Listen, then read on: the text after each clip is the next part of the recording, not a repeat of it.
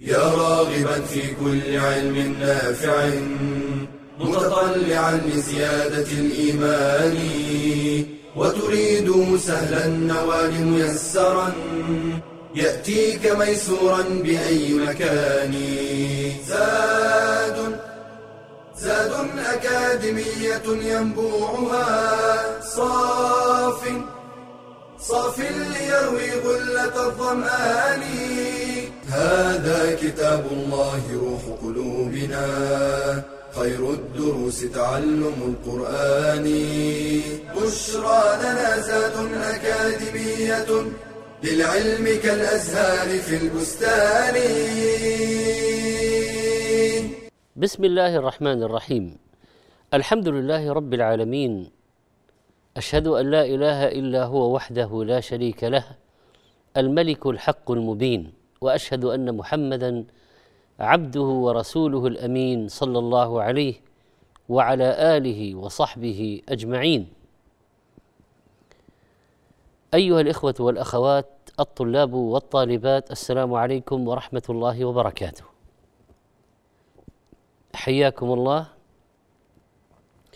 أما بعد فهذا هو الدرس الرابع والعشرون من سلسلة محاضرات مادة التفسير في أكاديمية زاد وقد سبق في الدرس الماضي الكلام في تفسير سورة المطففين وقلنا إن من مقاصد هذه السورة التحذير من التطفيف في الكيل والوزن ووعيد الذين يكذبون بيوم الجزاء وبيان حال الأبرار أهل الإيمان. وأن قول الله تعالى ويل للمطففين وعيد لهم بالهلاك والخسار وهم الذين يبخسون الناس حقوقهم ولو بأخذ القليل سواء بنقص كيل الناس ووزنهم أو بزيادتهم كيل أنفسهم ووزنه على حساب الناس. ولهذا قال تعالى الذين إذا اكتالوا على الناس يعني من الناس وعلى هذه تفيد البغي. تتضمن معنى البغي والظلم. الذين إذا اكتالوا على الناس يعني اكتالوا ما لهم يستوفون ويأخذون حقوقهم على التمام والكمال. وإذا كالوهم أو وزنوهم يخسرون.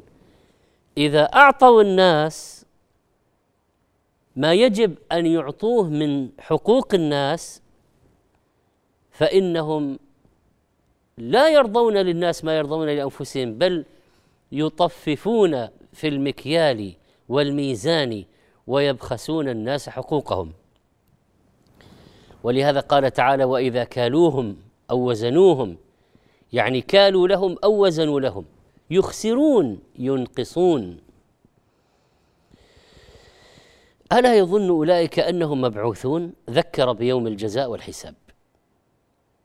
هذا هو الرادع إخواني هذا هو الرادع في كل معصية وكل بخس أو تطفيف شح انتهاك للحدود كل مخالفة لأمر الله الذي يجعل النفس تحجم عن ذلك تذكر يوم الدين. ألا يظن أولئك أنهم مبعوثون؟ ألا يعلم ويستيقن هؤلاء؟ البعداء ولذلك قال أولئك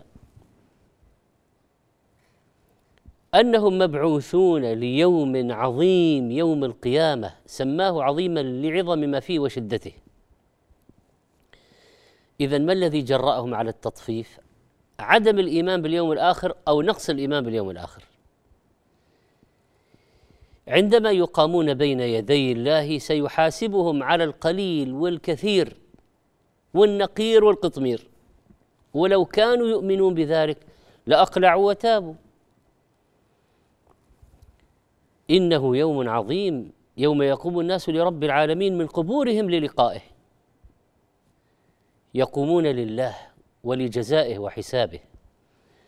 يقومون حفاة عراة غرلا غير مختونين في موقف صعب حرج ضيق ضنك على المجرم يغشاهم من أمر الله ما تعجز القوى والحواس عنه.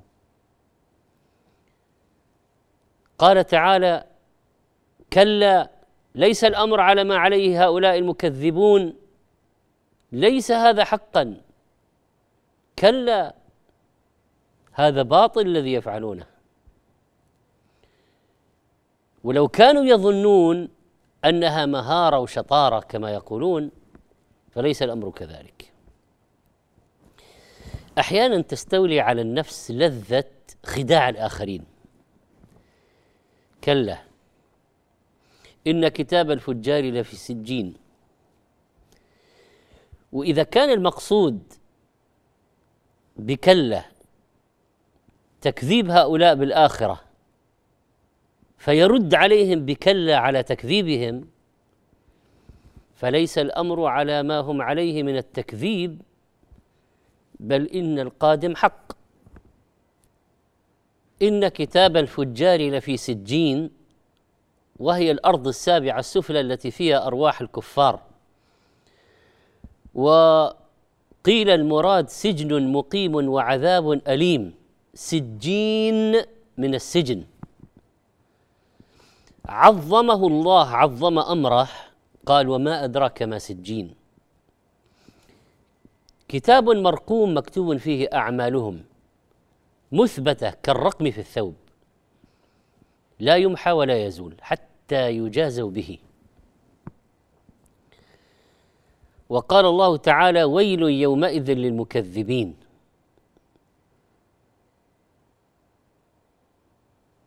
المك... أي أي تكذيب هذا؟ إنه تكذيب بالبعث. والمعنى يوم يقوم الناس لرب العالمين. فالهلاك والثبور لمن كذب بيوم الجزاء والحساب. أو يكون المعنى إذا صار الفجار المكذبون يوم القيامة إلى ما أوعدهم الله من السجن والعذاب المهين فويل لهم. ثم بين الله تعالى أمرهم مفسرا للمكذبين الفجار الكفرة فقال الذين يكذبون بيوم الدين بيوم الحساب والجزاء والتكذيب هذا منشأ الإقدام على السيئات والجرائم. ولهذا قال تعالى وما يكذب به إلا كل معتد أثيم. متجاوز لما أحل الله مرتكب لما حرم الله. إذا تتلى عليه آياتنا قال أساطير الأولين. اقاصيص مكذوبة ومخترعة وملفقة على السابقين من الأمم.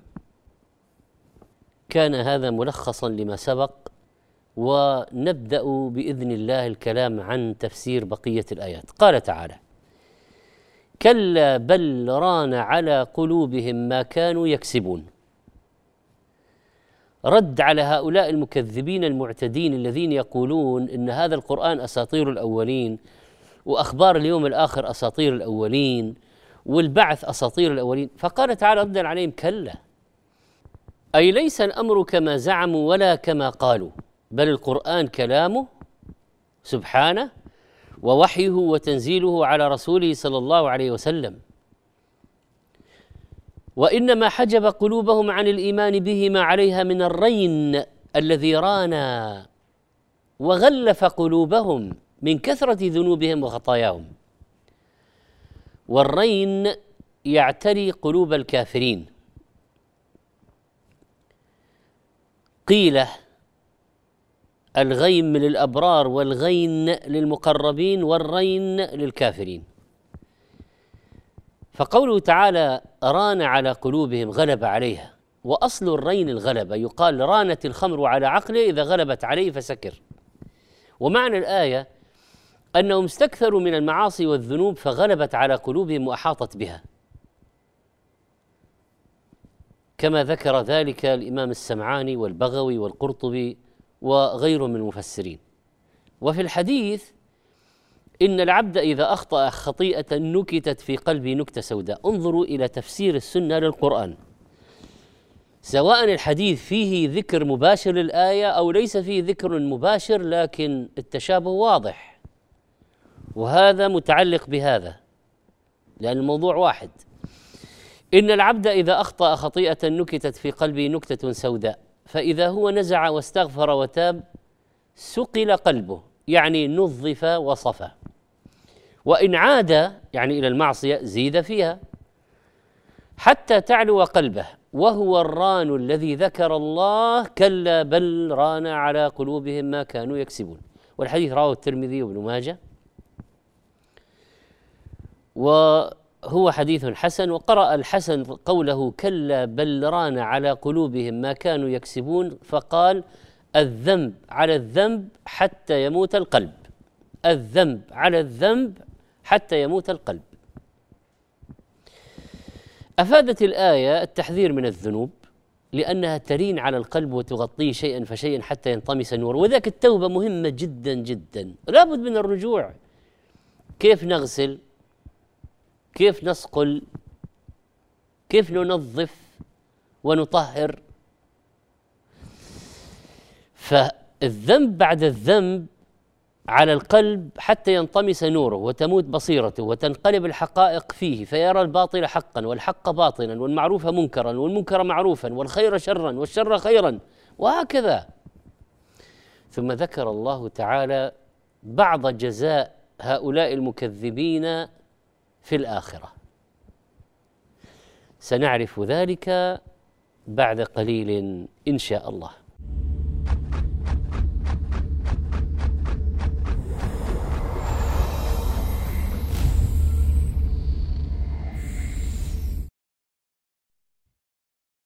هل كان أجدادنا يتخيلون أن يرسلوا رسالة من المشرق إلى المغرب في لمح البصر؟ هل كان أسلافنا يتصورون أن يلتقوا بالعلماء في أقصى الأرض دون أن يرحلوا إليهم؟ إنها التقنية الحديثة فلاستخدامها في طلب العلم ميزات منها سرعة ويسر الوصول إلى المعلومة وضخامة المعلومات وتنوعها والتواصل مع العلماء حيثما كانوا. ومن ميزاتها الكبيرة. تيسير طلب العلم على المعاقين وذوي الاحتياجات الخاصة. فلا غنى لطالب العلم عن الحاسوب بما عليه من مكتبات ضخمة حيث يمكنه البحث في ألوف الكتب في ثوان معدودة. لكن عليه الحذر من التصحيف والتحريف. ولا غنى له عن استخدام الإنترنت في أبحاثه. لكن عليه أن يوثق المعلومات من المصادر المتخصصة. ولا يكتفي بالمنتديات ونحوها.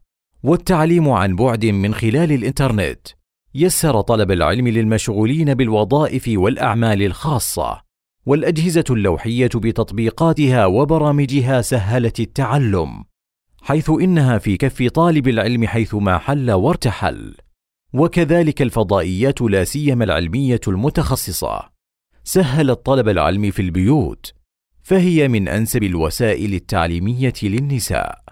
فلتستفد بميزات التقنية ولتحذر من شرها. قال النبي صلى الله عليه وسلم إنما العلم بالتعلم وإنما الحلم بالتحلم. ومن يتحرى الخير يعطى ومن يتق الشر يوقى.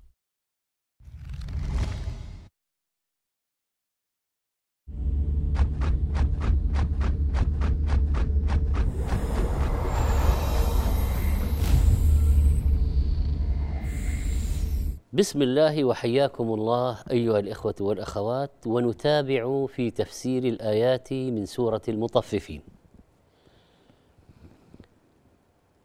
ذكر الله المكذبين ثم جزاءهم في الآخرة. فقال سبحانه كلا إنهم عن ربهم يومئذ لمحجوبون. هذا هذا وحده عذاب عذاب الحجب. هم في سجين نزلهم في ذلك السجن. ومحجوبون عن رؤية الله. تأملوا العلاقة اللطيفة هنا في المعنى ولكنها شنيعة في النتيجة. ران على قلوبهم محجوبون. ران محجوبون. ران وغلف وطغى وتراكم. ما جزاؤه؟ الحجب. ولاحظوا الجزاء من جنس العمل. كما اقترفوا من الذنوب متتابعين فيها ما جعل الرين على قلوبهم يغلفها وطبقه فوق طبقه وبعضه فوق بعض في ظلمات الذنوب والمعاصي.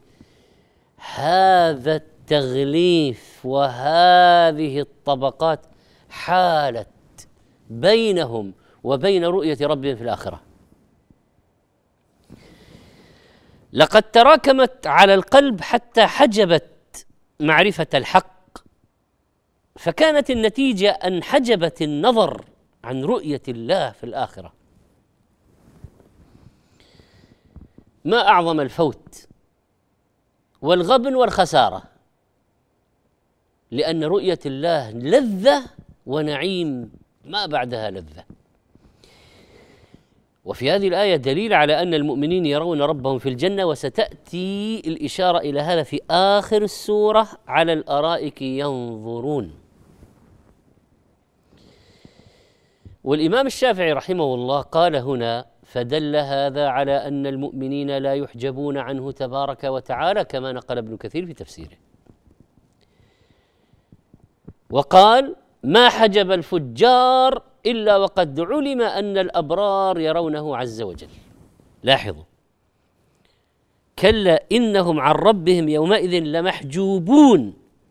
فمن هو لم الذي لم يحجب؟ هؤلاء حجبوا. فمن الذي بقي بلا حجب؟ أهل الإيمان. الذين هم في صفاتهم على النقيض من هؤلاء. كانوا يجتنبون الآثام والمعاصي والذنوب وإذا أذنبوا استغفروا تابوا حتى لا يحدث رين على قلوبهم.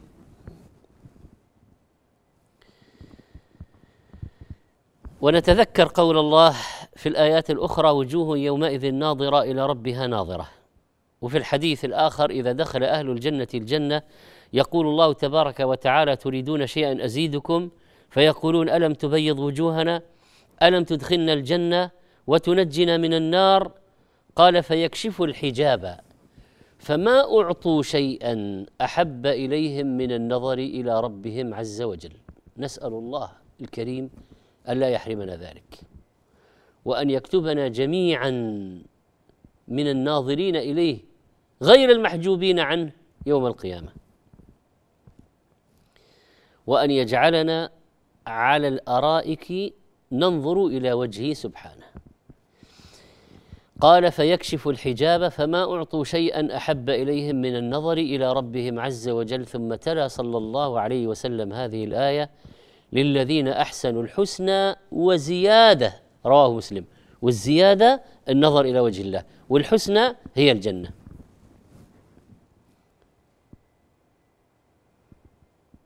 أفرد الزيادة لعظمها طيب ثم قال تعالى في عقوبة هؤلاء المكذبين بعد ذكر عقوبة الحجب؟ قال ثم إنهم لصالوا الجحيم. فبعد حجبهم عن ربهم يدخلون ناره التي تلظى.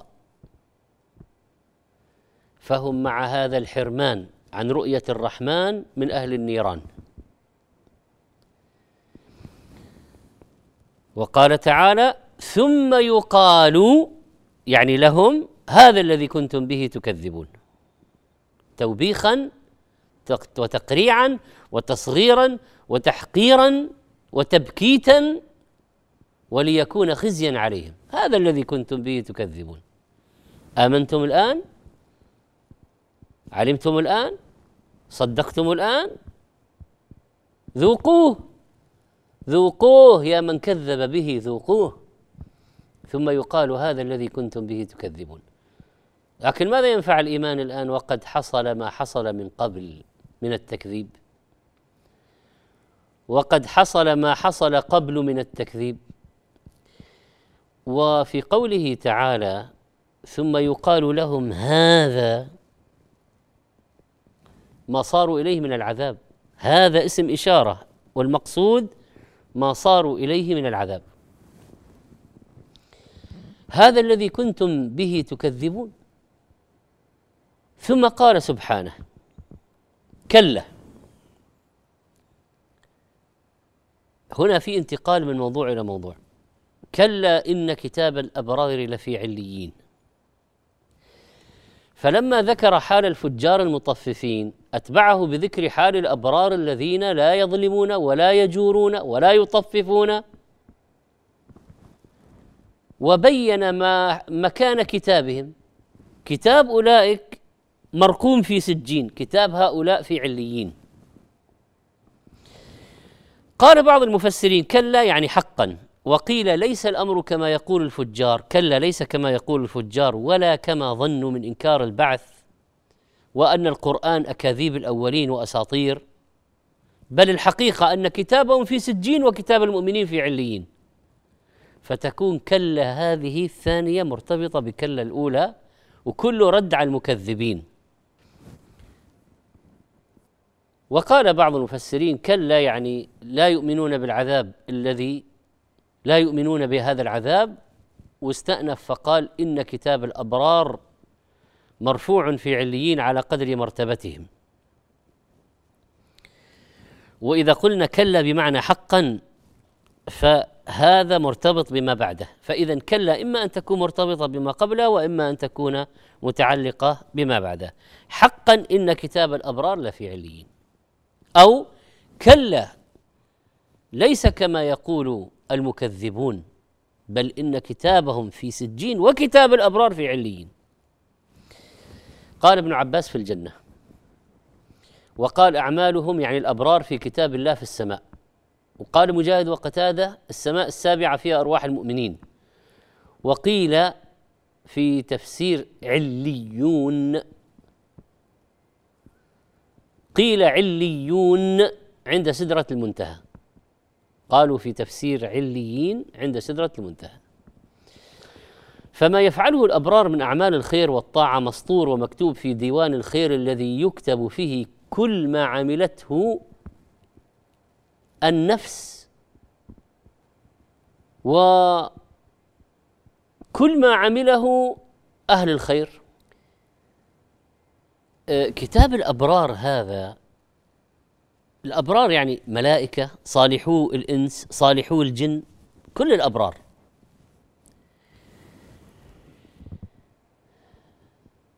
ولذلك قالوا إن لكل من الأبرار والفجار كتابا خاصا بهم. ويحوي الأتقياء والصلحاء من الثقلين.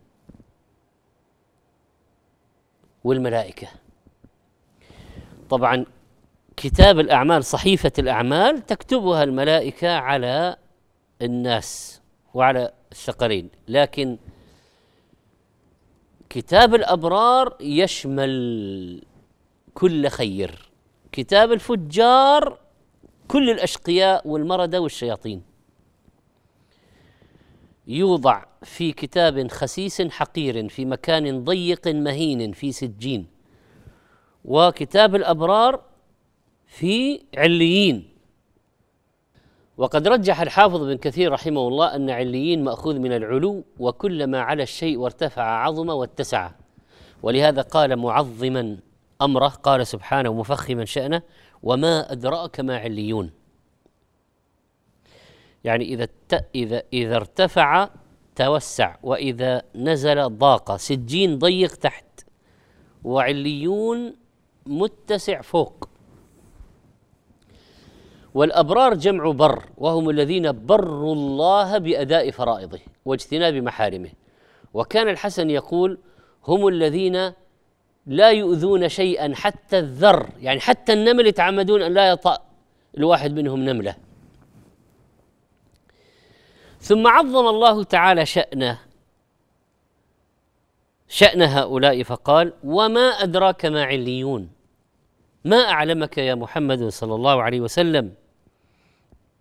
ويا أيها المؤمنون الذين تسيرون على نهجه وما أدراك ما عليون. هذا الكلام وما أدراك الاستفهام هذا على جهة التفخيم والتعظيم له في المنزلة الرفيعة. ففيه تعظيم لكتاب الأبرار وللموضع الذي جعل فيه. وعرض على سبيل الإعجاب. ما صفة كتاب الأبرار هذا؟ سنعرف ذلك بعد قليل إن شاء الله.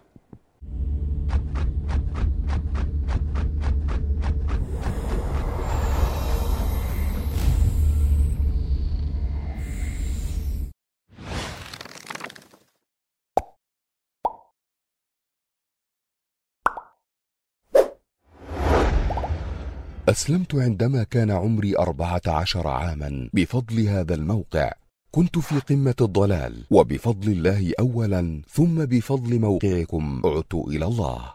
نشكركم على هذا الموقع حيث نجد الإجابة فيه على معظم الأسئلة التي تدور في أذهاننا.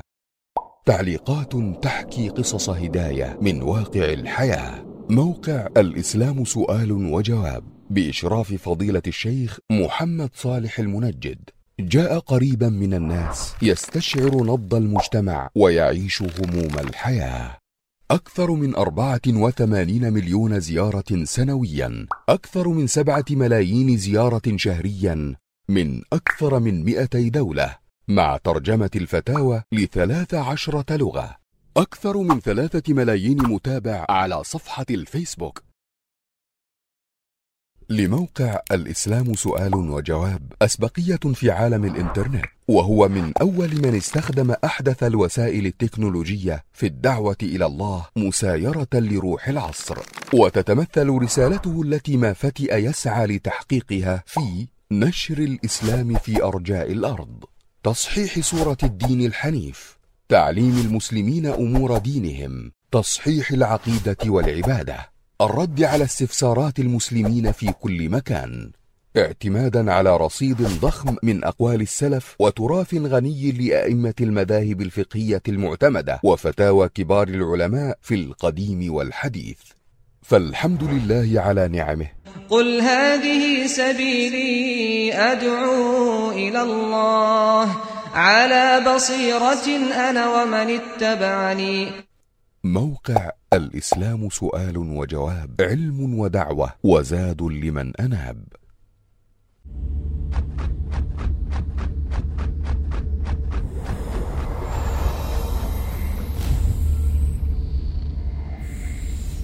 الحمد لله وحياكم الله ومرحبا بكم أيها الإخوة والأخوات. ومع قوله تعالى كلا إن كتاب الأبرار لفي عليين. وما أدراك ما عليون كتاب مرقوم. إذا عليون هذا كتاب مرقوم. من المحتمل أن المراد به كتاب أعمالهم. ومن المحتمل أنه كتاب في عليين كتب هناك وجعل فيما أعد الله لهم من الكرامة والثواب. لكن من الذي يراه هناك؟ من الذي يشهده؟ قال عز وجل يشهده المقربون يعني الملائكة ويحضرونه. وقيل هو كتاب مرقوم بما يقر أعينهم ويوجب سرورهم لهؤلاء المسجل أسماؤهم فيه على الضد من كتاب الفجار الذي في سجين. طيب ماذا تفيد مسألة شهادة الملائكة لهذا الكتاب أو يشهده المقربون الملائكة تشهد أعمال الأبرار. ويشهده من كل سماء مقربوها كما قيل. ويشهده المقربون من الملائكة الكرام وأرواح الأنبياء والصديقين والشهداء وهم الملأ الأعلى. في قول آخر. فالملائكة الذين هم في عليين يشهدونه ويحضرونه أو ذلك الكتاب إذا صعد به إلى عليين يشهدونه. وكل ملائكة ملائكة كل سماء يشهدونه وهو يصعد. بعد ذلك فصل تعالى في نعيم الأبرار كما ذكر في المقابل في مقابل ما ذكر من عذاب الفجار. فقال إن الأبرار لفي نعيم يوم القيامة. النعيم النعمة والتنعيم واللذة والفضل العظيم. يتنعمون. آه، نلاحظ إنه في في الفجار آه، ذكرهم بالضمير. إنهم عن ربهم يومئذ لمحجوبون. في الأبرار قال إن كتاب الأبرار لفي عليين وما أدراك ما عليون كتاب مرقوم يشهده المقربون إن الأبرار ما قال إنهم لفي نعيم تنويها بوصفهم وإكراما لهم. ثم ذكر شيئا من نعيمهم هذا فقال على الأرائك ينظرون. اذا لما ذكر ما لهم اجمالا فصل شيئا منه. إن الأبرار لفي نعيم. مثل ماذا؟ قال على الأرائك ينظرون. الأرائك جمع أريكة والأريكة السرر في الحجال. السرر جمع سرير والحجال جمع حجلة. والحجلة قبة من ثياب تكون في البيت. تجلس فيها المرأة أو تنام فيها. هكذا كان. فإذا وضع فيها سرير للاتكاء أو الاضطجاع فهي أريكة. إذا الأريكة سرير فوقه قبة.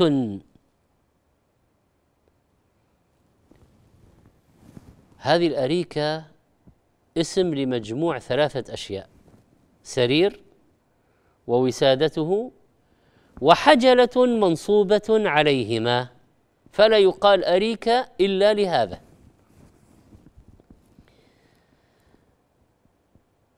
إذا حتى في اللغة الأريكة ليست مثل الكنبة العادية أو الكرسي المجرد لا الأريكة سرير بوسائده فوقه الحجلة هذه القبة عليه الأبرار على هذه الأسرة ينظرون لكن ينظرون إلى ماذا؟ ينظرون إلى ما أعطاهم الله من الملك والنعيم المقيم. ينظرون إلى الكرامة والخير والفضل الذي لا ينقضي. ينظرون إلى أهل النار كيف يعذبون. أو ينظرون إلى وجه ربهم الكريم. طبعا كل هذه محتملة ولا يمنع أنها جميعا مرادة لكن هذا الأخير أعظمها. ويمكن أن يكون في مقابلة ما وصف به الفجار. يعني كما قال عنهم كلا إنهم عن ربهم يومئذ لمحجوبون. لما جاء ذكر الأبرار قال على الأرائك ينظرون فهم غير محجوبين بل ينظرون إلى وجه الله وهم على سرورهم وفرشهم. قال عز وجل تعرف في وجوههم نضرة النعيم. أثر ما فيه الإنسان يظهر على وجهه. بؤسا شقاء تعاسه أو نعيما نضرة سعادة سرورا بشرا. تعرف في وجوههم نضرة النعيم أثر النعمة ظاهر عليهم. فإذا رأيتهم ونظرت إليهم عرفت أنهم من أهل النعمة. مما ترى في وجوههم من النور والحسن والبياض. وذلك أن الله زاد في جمالهم وألوانهم ما لا يصفه الواصفون. والنظرة البهجه والحسن. قال الحسن النظرة في الوجه والسرور في القلب. يعني ولقاهم نظرة وسرورا. النظرة في الوجه والسرور في القلب. وإضافة نظرة إلى النعيم من إضافة المسبب إلى السبب. يعني هذه النظرة ما سببها؟ النعيم الذي هم فيه. فالنظرة والبهجة التي تكون لوجه المسرور الراضي إذ تبدو على وجه ملامح السرور. ثم زاد تعالى في تفصيل نعيمهم فقال يسقون من رحيق مختوم. من الذي يسقيهم ربهم عز وجل؟ بهؤلاء الغلمان الذين جعلهم لخدمتهم. يطوف عليهم ولدان مخلدون بأكواب وأباريق وكأس من معين لا يصدعون عنها ولا ينزفون. لا تصدع رؤوسهم من شربها كخمر الدنيا ولا تذهب عقولهم وينزفون أو لا ينفد شرابهم لأنه في الجنة دائم لا ينقص. فالله عز وجل يسقيهم بما أعد لهم من الغلمان الذين يقدمون لهم. هذا الذي يشربونه من رحيق. الرحيق من أسماء خمر الجنة رحيق لانها صافية طيبة لا غش فيها ولا شائبة ولا شيء يفسدها. رحيق مختوم رحيق شراب لا غش فيه. طيب صافي خالص لا ضرر ولا أذى. مختوم ختامه مسك.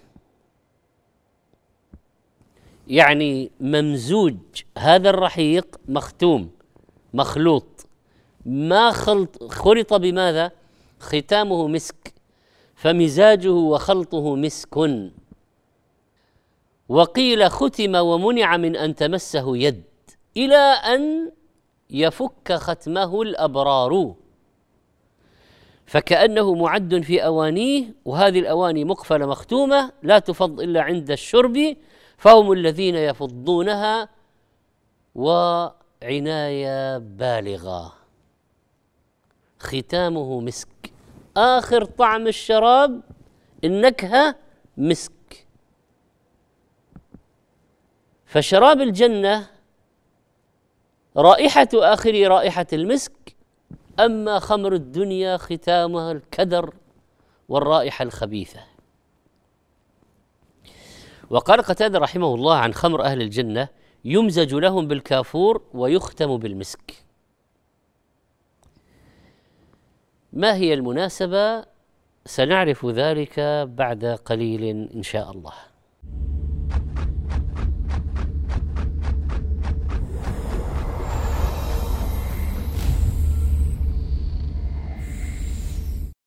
القلب أمير البدن وملك الأعضاء بصلاحه تنصلح الجوارح ويستقيم البناء وهو محل نظر الله تعالى مع الأعمال وبه السلامة يوم القيامة من الأهوال. قال رسول الله صلى الله عليه وسلم ألا وإن في الجسد مضغة إذا صلحت صلح الجسد كله وإذا فسدت فسد الجسد كله. ألا وهي القلب. لذلك كانت هذه السلسلة القيمة أعمال القلوب للشيخ محمد صالح المنجد. نتعرف فيها على أعمال القلوب. الصبر الذي هو خير زاد والشكر به تدوم النعم وتزداد والرضا كيف يبلغه العباد والتقوى منبع الفضائل والتفكر العبادة المنسية والروضة الندية والورع ملاك الدين وميزة المتقين والإخلاص أساس العمل وشرط القبول. مجموعة كتيبات أعمال القلوب يمكنك تحميلها من موقع الشيخ محمد صالح المنجد.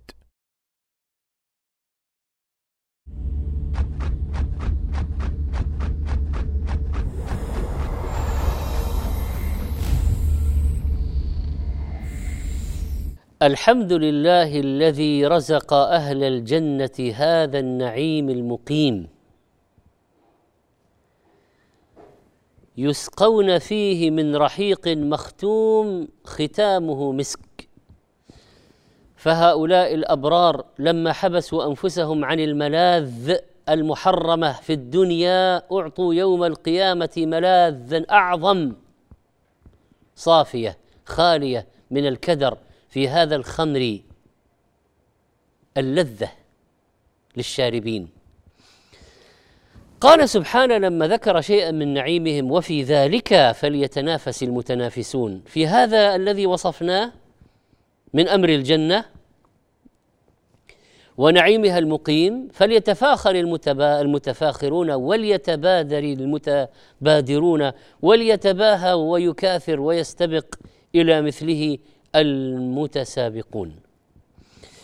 فليتسابقوا في المبادرة بالأعمال الصالحة إلى هذا النعيم اولى ما بذلت فيه نفائس الأنفاس واحرى ما تزاحمت للوصول إليه نفوس الناس. كما قال تعالى لمثل هذا فليعمل العاملون. اذا في هذا ندب من الله لنا أن نسابق وننافس في هذا ولأجل هذا النعيم وللحصول عليه. المنافسة إظهار شدة الطلب. المنافسة المسابقة إلى التحصيل. ولام الأمر في قوله فل يتنافس فل فيها تحريض وحث. وفي هذه الآيات دلالة على أن المؤمن مندوب إلى الرغبة في ملاذ النفوس وشهواتها في الآخرة. وأن يسعى في تحصيلها. وفي هذا رد على من تنطع من بعض المتصوفه الذين يقولون لا نريد الجنة ولا نفكر في الجنة ولا نعمل للجنة. لا هذا النعيم الذي أمر الله بالتنافس لأجل تحصيله. النفس لها حظ. من حكمته تعالى أنه لم يعدم نصيب النفس نهائيا. لا. ولو كل واحد فينا بقي يفكر في نعيم الجنة من هذا الخمر وهؤلاء وهذه الحور والثياب والقصور والسرور والحبور وربما أعرض عن كثير من هذه المعاصي والترهات والسفاسف. وخصوصا لما نرى أن هناك وصفا دقيقا يعني كما قال تعالى بعد ذلك ومزاجه من تسنيم. مزاج ذلك الشراب الذي هو الرحيق المختوم. مزاجه وخلطه وما يمزج به من تسنيم. طبعا تسنيم في اللغة الارتفاع. سنام البعير سمي لعلوه على بدن البعير. تسنيم اشرف شراب لأهل الجنة وأعلاه. شراب ينصب عليهم من علو فهي عين ماء تجري من أعلى إلى أسفل. وقيل التسنيم عين في الجنة تجري في الهواء بقدرة الله فتنصب في اواني أهل الجنة. فإذا امتلأت أمسك الماء فلا تقع منه قطرة على الأرض ولا يحتاجون إلى الاستقاء. وذكر هذا ابن كثير رحمه الله والقرطبي والبغوي والسمعاني وغيرهم من المفسرين وهذا الرحيق المختوم يفض ختامه الذي هو مسك ثم يمزج بشيء من هذه العين المسماة تسنيم التي يشرب بها المقربون يشربون منها. ولكن يشرب بها تضمنت معنى الإشباع الارتواء. قال ابن مسعود وابن عباس رضي الله عنهما هو خالص للمؤمنين المقربين يشربونها صرفا دون خلط. صرفا. ويمزج لسائر أهل الجنة. فاذا فهم بعض السلف من الصحابة من المفسرين أن هنا يوجد تفاوت في النعيم. فناس يشربونها صرفا مثل السابقين وناس يشربونها مخلوطة أهل أصحاب اليمين سائر أهل الجنة. ولذلك قال تعالى في وصف هذا التسنيم عينا يشرب بها المقربون. ومزاجه من تسنيم. ما هي تسنيم؟ عينا. يشرب بها المقربون. يشرب بها. طبعا هم يشربون منها. لكن كما قلنا بها تعطي معنى الارتواء. يشرب بها. ليس فقط منها. آه، يشربها المقربون صرفا دون خلط وتمزج لأصحاب اليمين مزجا وهي أعلى أشربة الجنة على الإطلاق. فلذلك كانت خالصة للمقربين الذين هم أعلى الخلق ممزوجة لأصحاب اليمين بالرحيق وغيره من الأشربة اللذيذة طبعا. لكن ما أعظم النعيم وما أجل الكرامة؟ فيا خاطب الحسناء إن كنت باغيا فهذا زمان المهر فهو المقدم فأقدم ولا تقنع بعيش منغص فما فاز باللذات من ليس يقدم وإن ضاقت الدنيا عليك بأسرها. ولم يكن فيها منزل لك يعلم فحي على جنات عدن فإنها منازلنا الأولى وفيها المخيم. نأتي بعد ذلك إلى نهاية السورة. آه، ويل المطففين وذكرهم والفجار وذكرهم والأبرار وذكرهم المقطع الأخير إن الذين أجرموا كانوا من الذين آمنوا يضحكون وإذا مروا بهم يتغامزون وإذا انقلبوا إلى أهلهم انقلبوا فكهين الآيات إلى آخر السورة. لما ذكر تعالى جزاء المجرمين وجزاء المؤمنين وذكر ما بينهما من التفاوت العظيم أخبر أن المجرمين كانوا في الدنيا يسخرون بالمؤمنين ويستهزئون بهم ويضحكون منهم ويتغامزون عند مرورهم احتقارا لهم وازدراء. ولا يبالون ولا عندهم خوف من الآخرة أعظم ما يكون من الاغترار. قال تعالى إن الذين أجرموا هؤلاء الكفار منهم مشركو مكة وأبو جهل وليد وليد بن المغيرة والعاص بن وائل وأمية بن خلف وأبو لهب وأشياعهم. كانوا من الذين آمنوا يضحكون. من مثل عمار وصهيب وخباب وبلال والمستضعفين وفقراء المؤمنين يستهزئون بهم ويحتقرونهم. هذا ضحك الاستهزاء والسخرية. الله يصف حالهم في الدنيا كيف كانوا. الذين أجرموا يسخرون بالرسوم الكاريكاتيرية وبالأفلام والمقاطع يسخرون يضحكون من المؤمنين. وإذا مروا بهم يتغامزون. التغامز تفاعل تغامز على وزن تفاعل. من الغمز غمزة. الإشارة بالجفن والحاجب. وطبعا هذا الغمز بمعنى العيب والذم. فيشيرون إشارة عيب وذم للمؤمنين. إشارة بالأعين والحواجب. استهزاء واحتقارا لهم. وتعييرا وعيبا لهم. وهذا من سوء أدبهم. ليكسروا قلوب المؤمنين. حرب نفسية على المؤمنين. لأجل أن يردوهم عن إيمانهم. يسلكون كل السبل. حتى الغمز حتى بالإشارة. وإذا انقلبوا إلى أهلهم انقلبوا فكهين. إذا رجع هؤلاء المجرمون إلى منازلهم وخرصوا مع أهلهم تحدثوا بأحاديث الفكاهة. بذكر المؤمنين وذمهم والانتقاص منهم والسخرية ما يسمونه اليوم نكت على الجنة وعلى النار وعلى المؤمنين وعلى أهل الإيمان والدين وعلى الأحكام الشرعية. تفكه سخرية. أهل الرجل زوجته وأبناؤه والعادة أن الإنسان إذا رجع إلى أهله ينبسط معهم بالحديث لكن ما هو انبساط هؤلاء المجرمين؟ الحديث بالسخرية بالمؤمنين. سنعرف تفسير بقية هذه السورة بعد قليل إن شاء الله.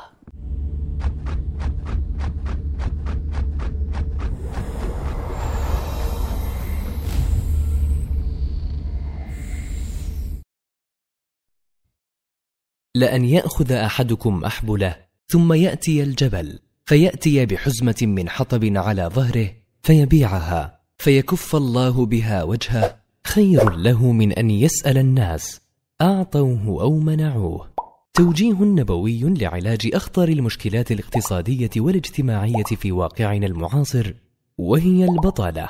وترجع أسبابها إلى احتقار بعض المهن أو رفضها بحجة عدم المناسبة اعتماد بعض الشباب على الوالدين. المعدلات المنخفضة للنمو الاقتصادي التقدم التكنولوجي والاستغناء عن العمالة ضعف نظم التعليم والتدريب. وتكمن خطورة تلك الظاهرة في آثارها والتي منها الإصابة بالإحباط وعدم الثقة مما يولد اكتئابا وقلقا وشعورا بالفشل. التوجه للجريمة والانحراف كالمخدرات والسرقة والتطرف. إهدار الطاقات الإنتاجية الفراغ القاتل الذي يؤدي إلى عواقب لا تحمد نتائجها. ويتوقف علاج تلك الظاهرة على تنشئة الشباب على حب العمل والإيجابية. تقديم القدوات الجادة الناجحة. توفير فرص العمل المناسبة. تقديم الدورات التدريبية المؤهلة للمشاركة في سوق العمل. الإقراض الحسن للمشاريع الصغيرة والأعمال الفردية. وإنظار المعسرين منهم. قال رسول الله صلى الله عليه وسلم ما أكل أحد طعاما قط خيرا من أن يأكل من عمل يده وإن نبي الله داود عليه السلام كان يأكل من عمل يده.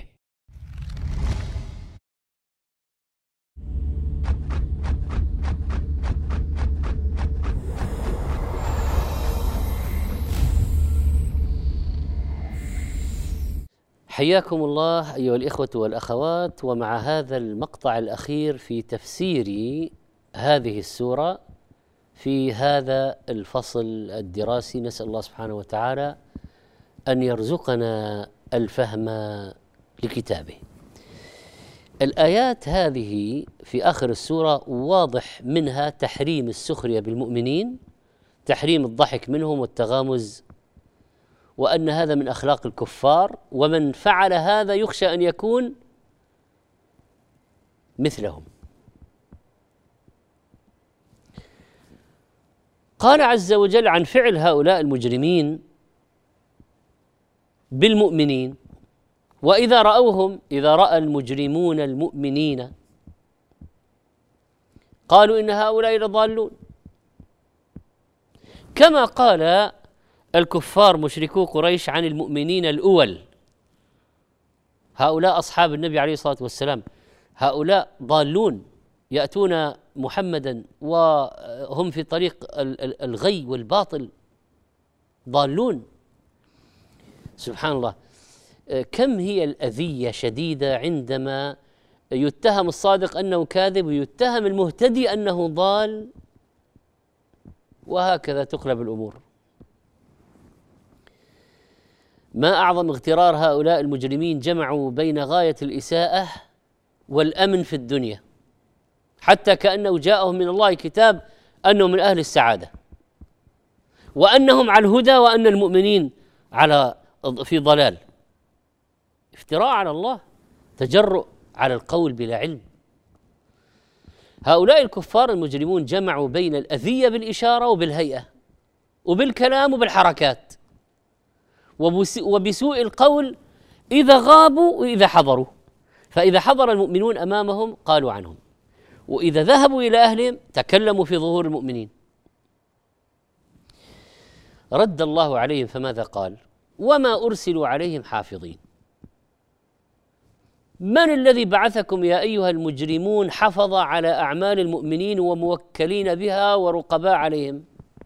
من الذي كلفكم بذلك؟ لماذا تشتغلون بهذا؟ أه، طبعا لم يكلفهم أحد بهذا بل هو تعنت وعناد واستكبار. ويوم القيامة سيعترفون أنهم هم الضالون كما قال تعالى قالوا ربنا غلبت علينا شقوتنا وكنا قوما ضالين.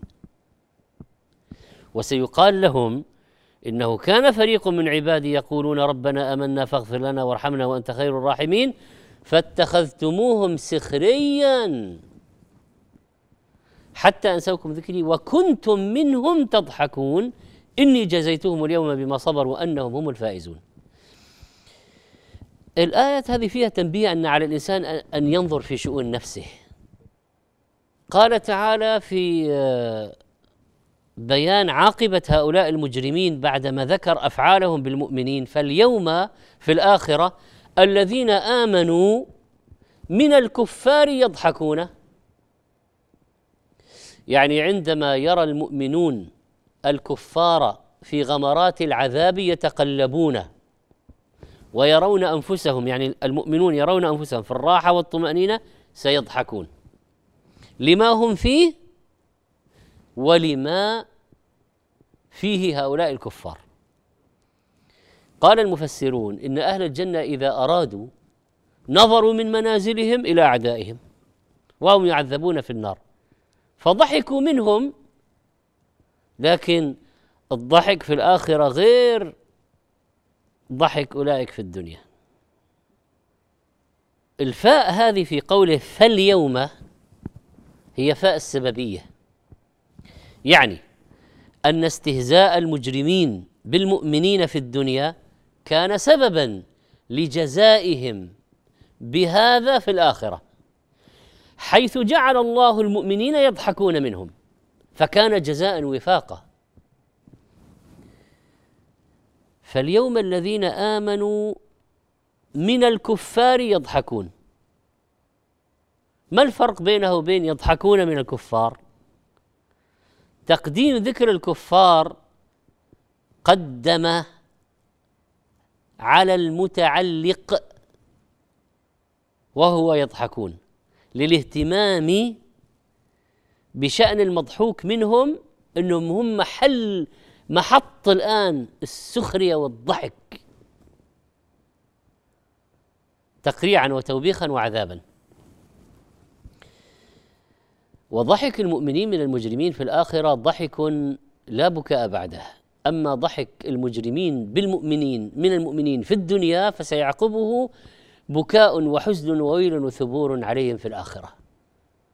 ثم قال تعالى آه، في ختام السورة عن المؤمنين الذين يضحكون من المجرمين أن هؤلاء المؤمنين على الأرائك السرر المزينة كما سبق لكنها سرر من در وياقوت.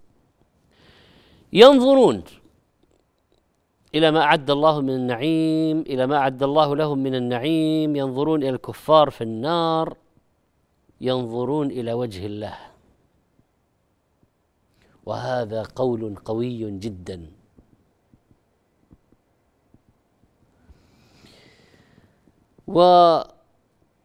وقال بعض المفسرين ينظرون هل ثوب الكفار ما كانوا يفعلون؟ هل جوزي الكفرة على أفعالهم في الدنيا؟ وإذا قلنا على الأرائك ينظرون إلى وجه الله أو ينظرون إلى النعيم الذي هم فيه فيكون الكلام منفصلا وأن هناك استفهام جاء في النهاية هل استفهام تقريري. هل ثوب يعني جوزي الكفار ما كانوا يفعلون؟ بلى. نعم قد حصل ذلك. عدلا من الله وحكمة. ثوب وأثيب وأثاب بمعنى واحد. اذا قد حصل الجزاء فعلا وتم الوعد حقا وجوزي الأبرار بالنعيم على حسناتهم وجوزي الفجار بالجحيم على سيئاتهم. نسأل الله سبحانه وتعالى أن يرزقنا الجنة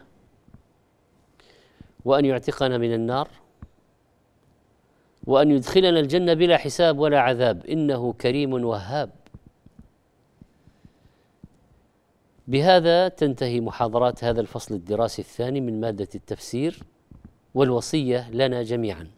بتقوى الله وإخلاص النية والاهتمام بالقرآن تلاوة وحفظا وتفسيرا وفهما وتدبرا ومدارسة وعملا وتعليما. والمواصلة في طلب العلم من سلك طريقا يلتمس فيه علما سهل الله له به طريقا إلى الجنة. العلم أحلى وأغلى ما له استمعت أذن وأعرب عنه ناطق بفم. العلم أشرف مطلوب وطالبه لله أكرم من يمشي على قدمي. العلم والعمل التواصي والدعوة. والعصر إن الإنسان لفي خسر إلا الذين آمنوا وعملوا الصالحات وتواصوا بالحق وتواصوا بالصبر.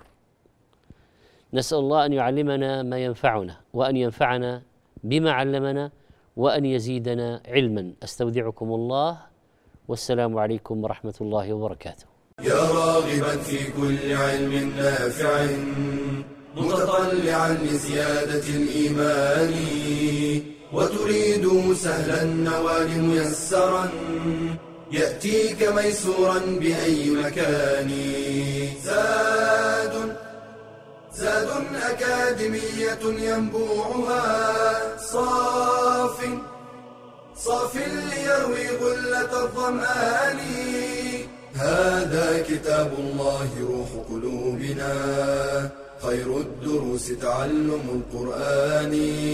بشرى لنا زاد أكاديمية للعلم كالأزهار في البستان.